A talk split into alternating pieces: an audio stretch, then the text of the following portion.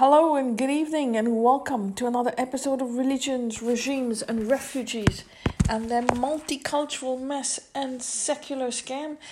Hello, my friends, and I hope you are having a great, great day today. I hope the start of the week was fantastic for you because um, we are going to do something um, today on a podcast uh, that's called Majority and Minority, okay, or Minority Majority. I am sure that all of you have heard of this. Um, and I've spoken about this before, and I want to speak about this again because it's very, very, very important. Um, it is so important to all of us uh, that it's a term that we hear all the time. So, what is a secular minority and majority? It's when you divide a flat earth into us versus them, haves versus have not. Okay? And when you're looking for something, when you're looking for power, you play the divide and rule. But in your mind, the perception of your mind is the earth is flat. But in reality, the earth is not flat. We are cyclic. It's our currents that form the waves. We are not a, we are not physical people. We are energy fields. And this energy field roams moves in cycles and the cycles is called currents and waves it's our currents that form the waves so it's important to understand that so I was brought up an, a Roman Catholic and I am an ex Christian right now. Uh, and that is important to understand. And that's why I'm having this conversation because uh, not a short, not very long ago, I was considered a minority. I mean, why? I did not ask for that. I am not a minority nor majority. Who gave these secular people the license, Raj, the power to call us minority or majority? Majority of what? Which group? Minority of what? Which group? At any moment, we can label ourselves into 30 or 40 different categories color, complexion, eyes, ethnicity, regional, uh, village hair, height, age, and the list can go on and on and on. Did anyone ask us if we wanted to be part of a group? Why am I a religious minority? Why why do you choose only one uh, one group and not the other group? Who who gives someone the right to decide that you are a minority majority by the color of your skin, by your height? I could be a majority in one group and I could be a minority in another group. I could come from one city. In that city, I could live in a neighborhood where the majority are um, are Christians and and the other side they could be a majority of Muslims. So what is the minority and majority? I mean, what type of sick divide and rule sectarianism is this? This is where you start sectarianism, and then afterwards they say, well, oh no, someone else is communal. My ancestors never asked to be colonized. Neither did I ask to be born in a particular group. I was never asked if I wanted to be a victim. Into which country? Into which land? I was not asked. No one is asked. How come just because we're born in a group, we have to follow this ideology, this uh, us versus them, this divide and rule for power politics? If I wanted to follow, no one asked if I, I was never asked to be patronized or brainwashed. I was never asked who to follow. I was never asked that I had to be subservient to John Paul the Pope or some Arabic sheikh or some Arabic god. Then why was I kept in this group and indoctrinated? Who are we? Who did I want to be? Not only that, why were we told who we should vote for?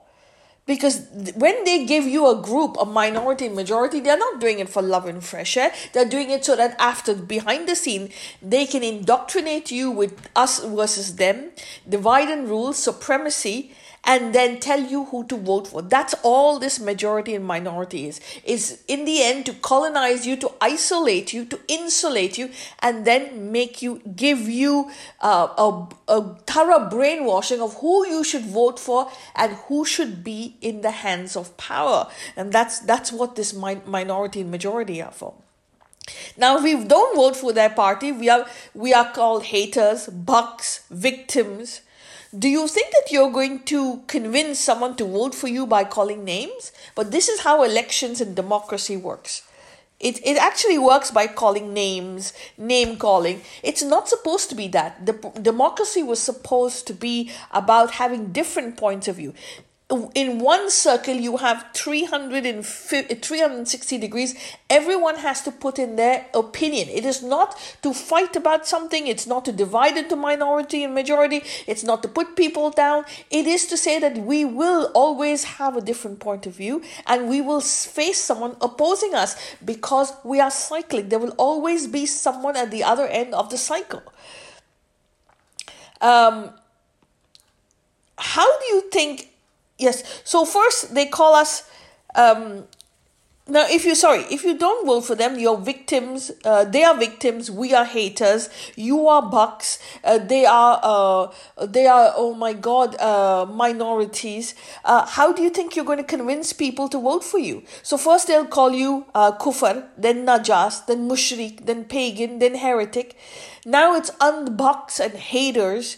Then they shame you, call you phobic and racist put you hostage in a name calling shame machine and then afterwards they say oh well they are victims but you're putting someone in a uh, in a hostage situation and they are the victims. Why are you victims when you're shaming someone else? A victim doesn't speak. Look at them speaking.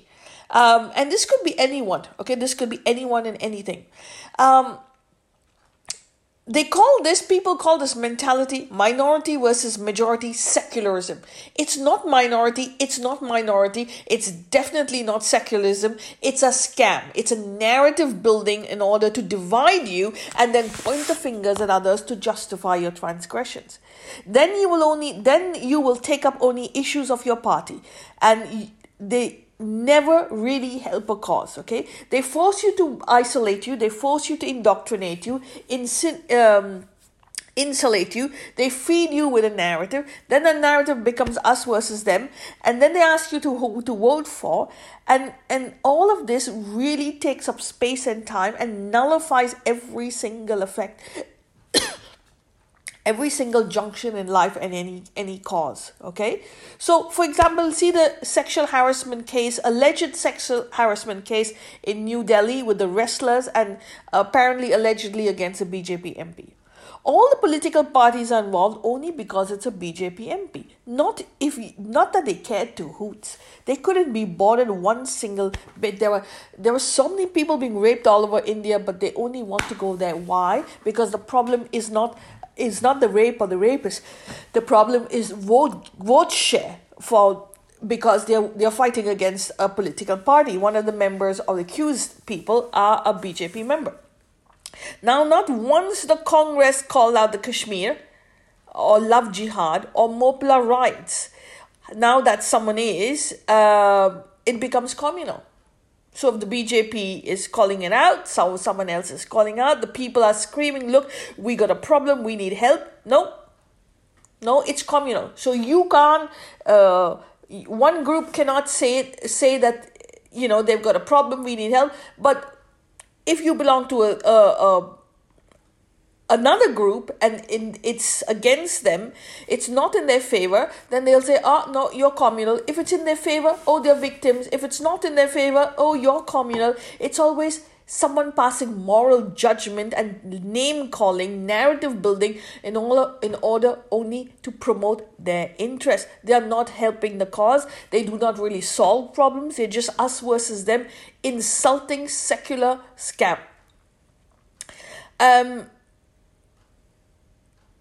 there are so there were so many rapes in Kashmir. There's so many rapes in the Mopla genocide. Not one was called out. There's so many rapes all over India. Not one is called out unless it becomes politicized. And then after this, people say, "But why are we politicizing things? Because you otherwise you don't take care of the problem. You go us versus them, minority versus majority, and you never take care of the problem.